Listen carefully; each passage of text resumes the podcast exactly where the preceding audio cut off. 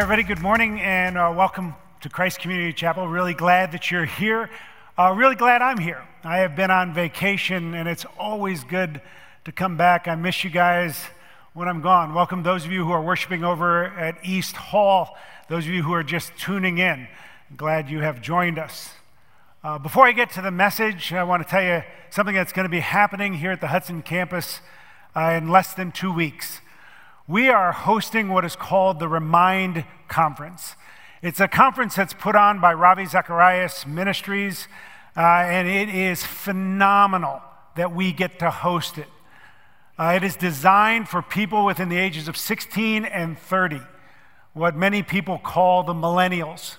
And if you're in that age group, uh, let me tell you this you will not have a better opportunity to bring a friend who is a skeptic who can ask questions and get their questions answered about Christianity. You'll never have a better opportunity to have your own questions answered. Uh, this group of people are some of the smartest people I've ever been around. They give great presentations about uh, things that are relevant to our culture right now, but they're really, really good at answering questions either in a group or individually. So, and they're also inviting an artist uh, to come and give a concert. His name is Andy Mineo. And if you have never, if you have heard of him, you know that just having Andy here is uh, worth the price of admission. Uh, listen, last year uh, we were able to host this conference, and I flew my daughter up from Houston because I thought it would be so good for her, and she's in that age group. And this year, she is trying to get some of her friends who are skeptics to fly up with her because it was just that good. So please don't miss it. It's just in uh, a little less than two weeks, so we need you to register as soon as possible. All right, thanks. All right, as I get into the message, let me start with a little bit of a confession. I hate to be late. And that's not really that bad, but I realize as I've gotten older, it's gotten worse. And I keep wanting to leave earlier and earlier to get someplace on time. And I realize that I am exactly the kind of person that forced restaurants to have early bird specials right? Because I know the time is coming and it's coming quickly where I'm going to plan to be at a restaurant at 6:30 and I'm going to arrive at 4 and they're going to have to feed me and that's the early bird, right? No one knows that better than my wife Karen, and she hates to be the one to make me late. So she will ask me what time we're leaving, and I'll tell her, and then she'll try to subtract the amount of time necessary before I am pacing back and forth ready to leave. We are in a series that we have been calling The Dirty Dozen. We're looking at 12 characters in the Bible that are unlikely candidates for God to use. And this morning, uh, we are going to look at the woman who made Jesus late. The woman who made Jesus late. If you have your Bibles, you can turn to Mark chapter 5. And I will also have it put up on the screen uh, behind me, on the bottom of your screen if you're watching online. Uh, I'm going to actually read two stories because I need to read the story of the woman who made Jesus late, and then I need to read the story of what she made Jesus late for. Um, they're both great stories, so I don't think you'll mind. I'm going to start reading in verse 21 of Mark chapter 5. This is what it says. And when Jesus had crossed again in the boat to the other side, a great crowd gathered about him, and he was beside the sea. Then came one of the rulers of the synagogue, Jairus by name, and seeing him, he fell at his feet and implored him earnestly, saying, My little daughter is at the point of death. Come and lay your hands on her so she may be made well and live. And he went with him. And a great crowd followed him and thronged about him. And there was a woman who had a discharge of blood for 12 years, who had suffered much under many physicians and had spent all that she had and was no better, but actually grew worse. She had heard the reports about Jesus and came up behind him in the crowd and touched his garment. For she said, If I touch even his garments, I will be made well. And immediately the flow of blood dried up, and she felt in her body that she was healed of her disease. And Jesus, perceiving in himself that power had gone out from him, immediately turned about in the crowd and said, Who touched my garments? And his disciples said to him, You see the crowd pressing around you, and yet you say, Who touched me? And he looked around to see who had done it. But the woman, knowing what had happened to her, came in fear and trembling and fell down before him and told him the whole truth.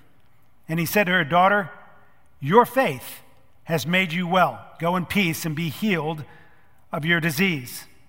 While he was still speaking, there came from the ruler's house some who said, Your daughter is dead. Why trouble the teacher any further? But overhearing what they said, Jesus said to the ruler of the synagogue, Do not fear, only believe. And he allowed no one to follow him except Peter and James and John, the brother of James. They came to the house of the ruler of the synagogue, and Jesus saw a commotion, people weeping and wailing loudly. And when he had entered, he said to them, Why are you making a commotion and weeping? The child is not dead, but sleeping. And they laughed at him. But he put them all outside and took the child's father and mother and those who were with him and went in to where the child was. Taking her by the hand, he said to her, Talitha cum, which means, Little girl, I say to you, arise. And immediately the girl got up and began walking, for she was 12 years of age. And they were immediately overcome with amazement. And he strictly charged them that no one should know this and told them to give her something to eat. This is God's word, and it's true and I do love it. I love both these stories, and I don't have time to go through both stories, but there are a couple things I want to point out about the two stories before I get into the story of this woman who made Jesus slave. There's a difference between these two stories, and I don't know if you noticed it. I didn't notice it for a long time, but it's pretty obvious. In one of the stories, Jesus is very public in the way that he deals with things. In the other story, Jesus is very private in the way that he deals with the things. This is what I mean. In the first story, the story of the woman who touches him, he pulls her out of the crowd. He wants the entire crowd to see this woman, to know what he had done for her. And if there ever seemed like a time to be private, that would be it. Because it seems so embarrassing for him to pull her out of the crowd like he did. And then he goes to Jairus' house and performs arguably the much greater miracle of raising this little girl from the dead but instead of letting everybody see, he pushes the crowd outside and only takes Peter, James, and John and the mother and father. He's very private. And whenever Jesus changes his MO, there's always a reason, and we should try to figure it out. So let me tell you what I think. I think Jesus was teaching two different things about faith. One was a foundational truth about faith that he wanted everybody in that crowd to know and everybody in this crowd to know. And if you're watching this or listening to this, he wants you to know this foundational truth. And then there's a, another truth that he wants just a select few to know. And you'll know who you are in just a minute. Okay, first, the foundational truth. Jairus was not your average, everyday, run of the mill peasant. Mark tells us several times in this passage that he was a ruler of the synagogue. And what Mark's trying to communicate is that Jairus was a big deal. And it was a big deal that he had come to Jesus. And the disciples felt that because if Jairus became a follower of Jesus, it would legitimize the ministry for a whole group of people. It's the way we think about celebrities now. We say to ourselves, oh man, if Tiger Woods ever became a follower of Jesus, can you imagine what that would do? And it's true. He would legitimize Jesus to a whole group of people. That's why we think it would be such a big deal. That's what the disciples felt. That's why they were trying to clear the way and say, Come on, this clear the way. This is going to be great. Jesus is going to do this for Jairus. It's going to be great for the ministry. And you can hear the, the exasperation in their voices when Jesus stops for this woman, because this woman is not like Jairus. She's not a big deal. She's not the Tiger Woods of that area. And she's not even having an emergency. She's been sick for 12 years. She could wait another four or five hours. So, why does Jesus stop? Jesus wants the entire crowd to know what is important to him, who is important to him. And this is the lesson. If you're here and you feel like, like you're not nearly as important as some of the people who are sitting around you, Jesus says you are. Jesus stops for you. Jesus wanted that whole crowd to know. He wants this whole crowd to know today who's important to him. And the answer to that is you are. You are. But then he also wants to teach Jairus something about faith. In this delay. And the thing that Jesus wants to teach Jairus is that Jesus is never really late, even though it feels like he is. If you have been a follower of Jesus for a while, then you have probably experienced Jesus being late. Because what happens is when you become a follower of Jesus, you begin to trust Jesus, you begin to pray and bring things to Him, and it's just a matter of time before you bring something that's important to you to Jesus, and you are praying fervently about something in your own life or somebody that you love, and Jesus just doesn't show up. And that can be really, really hard on your faith. And that's what Jesus is going to teach Jairus. Because while Jesus is talking to this woman, some people come up to Jairus and they give Jairus the news Jairus, your daughter's dead. It's too late. That must have been stunning for the disciples. They, they, must, they couldn't believe that Jesus blew this opportunity by talking to this woman for so long. And Jesus overhears and he turns to Jairus and he says, Don't worry. Only believe. Only believe. Then he goes to Jairus' house and he, he's going to do something very tender and very personal with Jairus. He walks into the room where his daughter is laying dead, and this is what it says in verse 41. Taking her by the hand, he said to her, Talitha cum, which means, little girl, I say to you, arise. That phrase, Talitha cum, is a, a phrase in Aramaic. Jesus spoke Aramaic. The New Testament's written in Greek. But Mark just takes that, that phrase just like Jesus said it. And it's translated, little girl, I say to you, arise. But that's actually a, it's an Aramaic idiom that a, a, it's like a, what a mother would say to her child to wake her up in the morning, where she would, it'd be better translated this, that, that she would shake her little girl and say, honey, honey, it's time to wake up. Jesus leans over to this little girl that is dead and he takes her hand and he says, Honey, it's time to wake up. And she opens her eyes and begins to breathe. And what Jesus is communicating to Jairus is this anyone who has the power to say to a dead little girl, Honey, it's time to wake up, and she opens her eyes and begins to breathe, that one's never late. He's never late. What that means, if you're going through a really, really difficult time right now, this is Jesus for you. This is Jesus telling you something very tender and very personal. And what he's saying is this I have not forgotten you. I'm not late.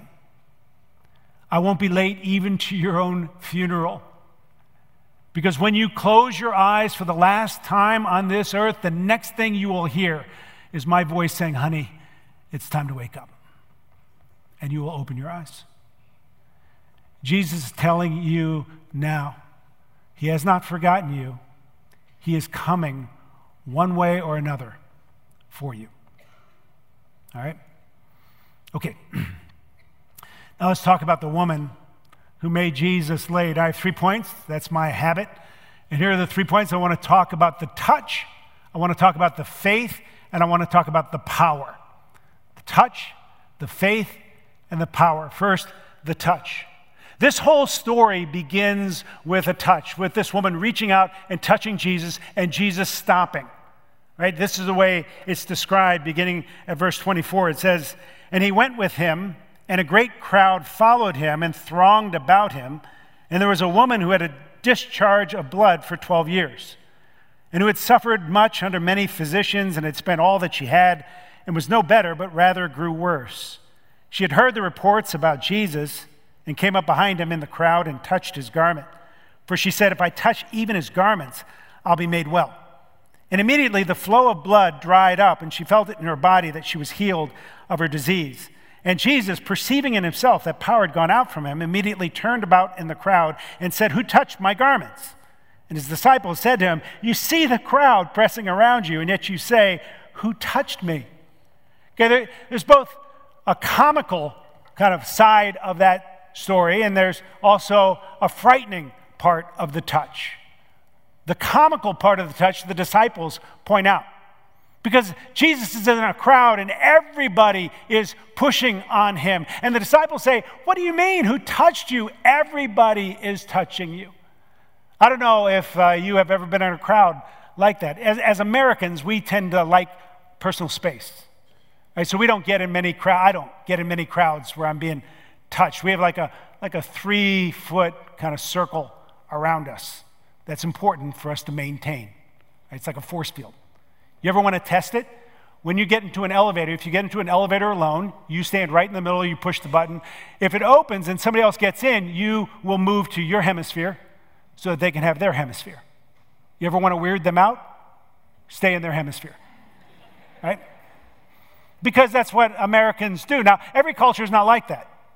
There are cultures that don't value personal space nearly as much as we do. And that's okay.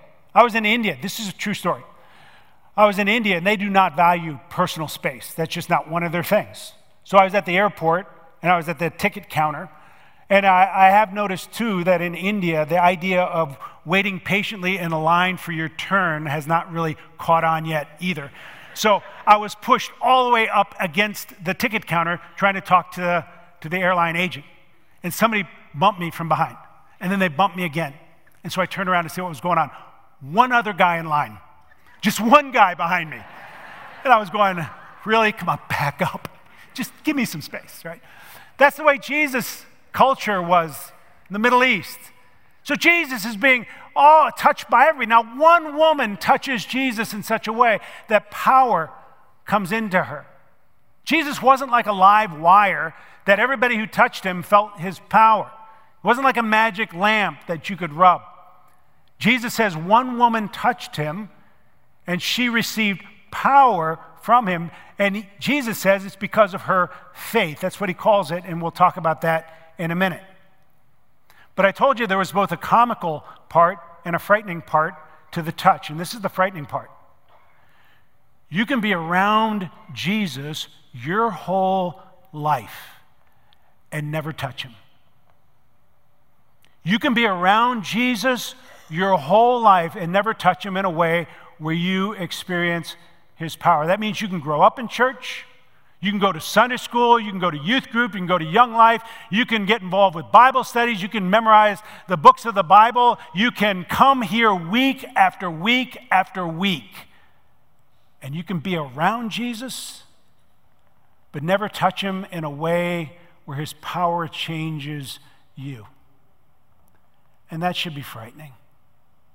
That should be frightening in my circles, I mean, you know, people who are pastors of churches like ours, uh, we talk a lot about millennials because it seems like that segment uh, is leaving the church. And, and the question is, how can somebody grow up in church and then abandon their faith? This is how. You can be around Jesus for a long time and never really touch him, which is why we host something like Remind. Because we're asking millennials, come, Make sure you don't just spend your life around Jesus and never really touch him so you can feel his power. So that's what we have. Right? So this woman reached out and touched Jesus, and she felt his power. And that brings me to the second point, which is her faith. The faith. Now, we know a couple things about this woman. We know them from uh, verses 25 and 26. It says, And there was a woman who had a discharge of blood for 12 years, and who had suffered much under many physicians, and had spent all that she had and was no better, but rather grew worse. So we know that she had been sick for 12 years. That's a long time. She'd been sick a long time. We know something about her sickness that it wasn't a superficial scratch or a wound on the outside of her. It was something that was wrong deep down inside of her. It was something that other people might not be able to notice, but she knew it. We know that she had tried all kinds of cures and nothing had worked. And if you've ever been in that situation where you've been sick and you've tried all kinds of things to cure you, yourself, that you get sick, not just of the sickness, you get sick and tired of the cures. So this woman was doubly sick. She was sick of being sick, And she was sick of trying all the cures that wouldn't work. And that drove her in desperation to Jesus. Okay, if you are searching spiritually, and what I mean by that is if you've been invited here by somebody and you came, you don't even know why you came, but you're a little bit curious or you feel like you might want to check this out. Can I tell you what the Bible says about why you are searching spiritually, why you feel what you feel? The Bible says that you have a, a deep bleeding in your soul, a deep bleeding wound in your soul. And maybe nobody else can see it, but you can feel it. And you can feel it now. And what the Bible says is that every single human being has that wound. And we spend our lives trying to find different things to cure it, to make ourselves, to kind of take the ache away, to staunch the bleeding. And it starts when we're little. I remember when I was in high school. And I thought if I, if I could experience success in sports, particularly in basketball, then that would, that would make me feel better. It would, it would cure that ache in my soul. And then I experienced success in basketball, and it didn't work. Some people see it like marriage, and they think, oh, if I just find my soulmate, and then the honeymoon ends. And even that phrase, the honeymoon ends, was probably coined because marriage doesn't do what we hope it would. There are all kinds of cures that our culture offers. Our culture says if you experience success, if you're pretty enough or handsome enough, or you marry the right person, or you do the right thing, or you have enough money, then your soul will be cured and nothing seems to work. All you have to do is watch TV for any length of time, and you'll see every advertiser is saying this I know you're not really satisfied with your life. What you need is this product. Every advertisement is built on that. Why does it work? Because we all feel it deep down, right? So that's what you feel. And this woman got to the point where she realized that she could not cure herself, that all the cures that her culture was offering would not cure her. So she found herself going to Jesus. Now, this is really important. She went to Jesus for Jesus. She didn't go to Jesus for a referral for another cure. A lot of people, will, when they go to God for the first time, they'll go to God and say, God, listen, I just want to pray this. I just want this one thing. If you'll give me this one thing, I promise I'll never bother you again. I'll never ask for another. If you've ever prayed a prayer like that, if you've ever thought that in your head, what, you, what you're telling God is this I think I know what will cure my deep wound of my soul. And if you give it to me, I won't need you anymore. And God will say, that won't work. You do not know the cure for what is deeply hurt in your soul. This woman goes to Jesus. The question is why? Why did she go to Jesus? How did she know to go to Jesus? Verse 27 says this She had heard the reports about Jesus and came up behind him in the crowd and touched his garment. She had heard reports. Somebody had told her about Jesus. What had they told her? They told her something Jesus had done, probably something Jesus had done for them. And so when she thought, What am I going to do? I can't find a cure. Who should I go to? I know, I'll go to Jesus. Two weeks ago, uh, we had a wedding for my youngest daughter, Becca. And after the rehearsal, uh, we invited some of her out of town friends back to our house just to um, talk and have fun. And I was talking to two of her friends I'd never met before. And they asked me a question that's not an uncommon question for people to ask me. They said, uh, Hey, can we ask you a question? I said, Sure. They said, Why did you become a pastor? Because for some people, it's unimaginable why somebody want to become a pastor. And I always like it when people ask me that question because I get to give a report about Jesus. I get to tell them something about Jesus. And I don't want to tell them a bunch. I don't want to preach a sermon to them. All I want to do is give them a paragraph. And this is what I told that couple. I said, Oh, I'm so glad you asked. When I uh, graduated from high school, I went to University of South Florida to play basketball. That's all I wanted to do. And then I tried to fill myself up with everything that people said co- would fill a college student up, and it didn't fill me up. And I felt like nothing was working. And I finally reached out to Jesus, and he reached out to me. And when he touched me, I have never been the same. And I wanted to spend my life trying to connect people to Jesus because I think He's the only one that can cure what's wrong inside the human heart. That's it. All I wanted to do was give them an idea. Because this is true. Listen, this is true. Every person you meet, all of your friends, all of your coworkers, all of your classmates, every single person you meet is using something to try to staunch the bleeding of their soul. And what I wanted to tell this couple was basically if you ever get to the point where what you've been using to staunch the bleeding of your soul quits working, you can think about Jesus. Go to Jesus. You know, we've been talking about this summer as part of our Make Jesus Famous, asking you to, to do what we call the My Circle Challenge. What we want you to do is just throw a party, have a cookout for your friends or neighbors. And our prayer is that sometime during that cookout, one of your friends, one of your neighbors, one of your coworkers will say, Why do you go to that church? And you'll be able to tell them something about Jesus.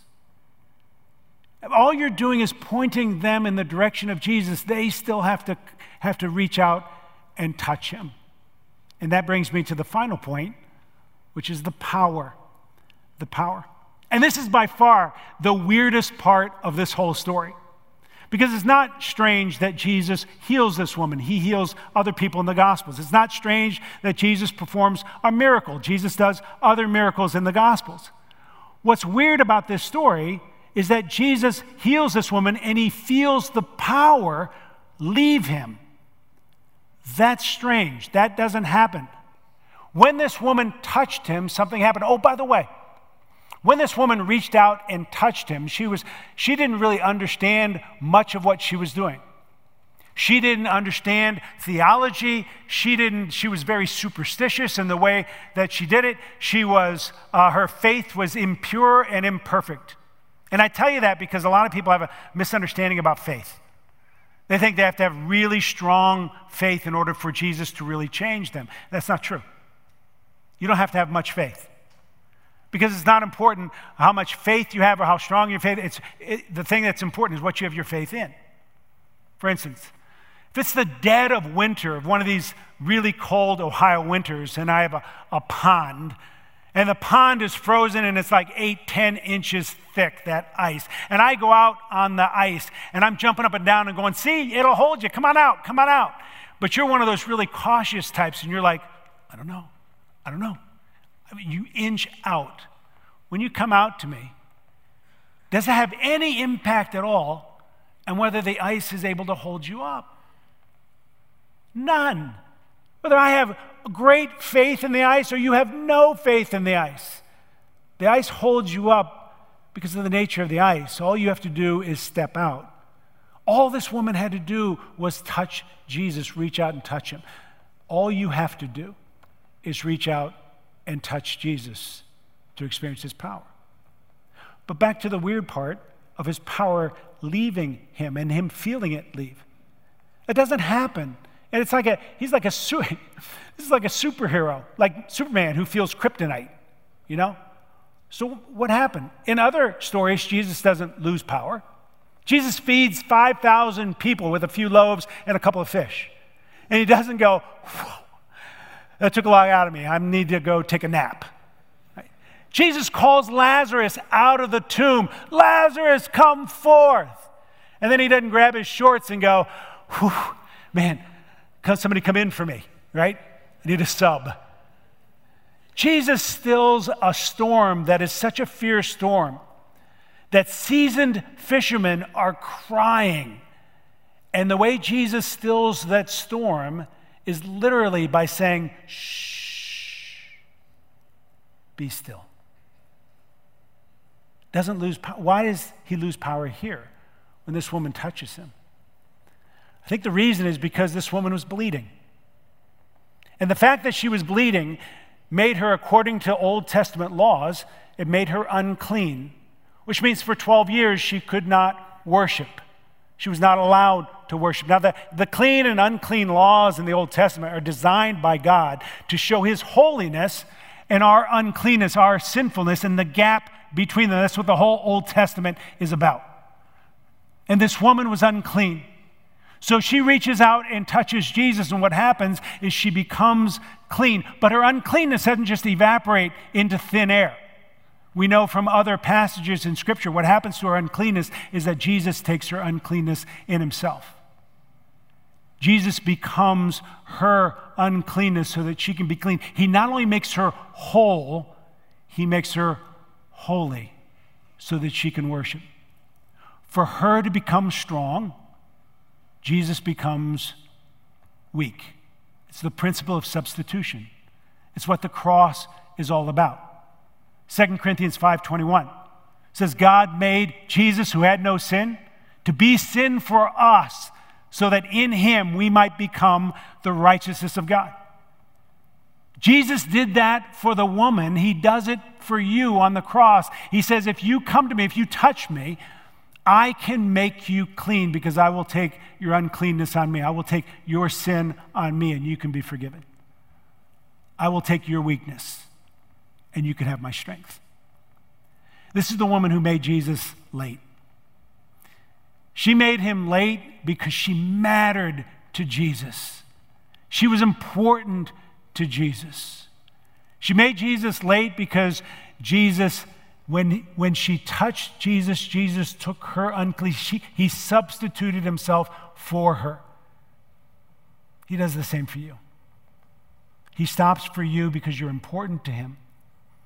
If you have been around Jesus your whole life, but you've never really touched him, you can. All you have to do with Jesus is to say, Jesus, there is a deep wound in my soul. I've tried all kinds of things to cure it and I haven't found a cure. Will you be that cure? Will you touch me? And let Jesus do the rest. And if he has done that for you, then this week look for an opportunity for someone to ask you a question where you can give them a report about Jesus because everyone you meet is trying something to cure themselves. And you know the real cure. So let's make Jesus famous. Would you pray with me? Lord Jesus, uh, we come to you, and I am uh, so grateful that you are such a wonderful Savior.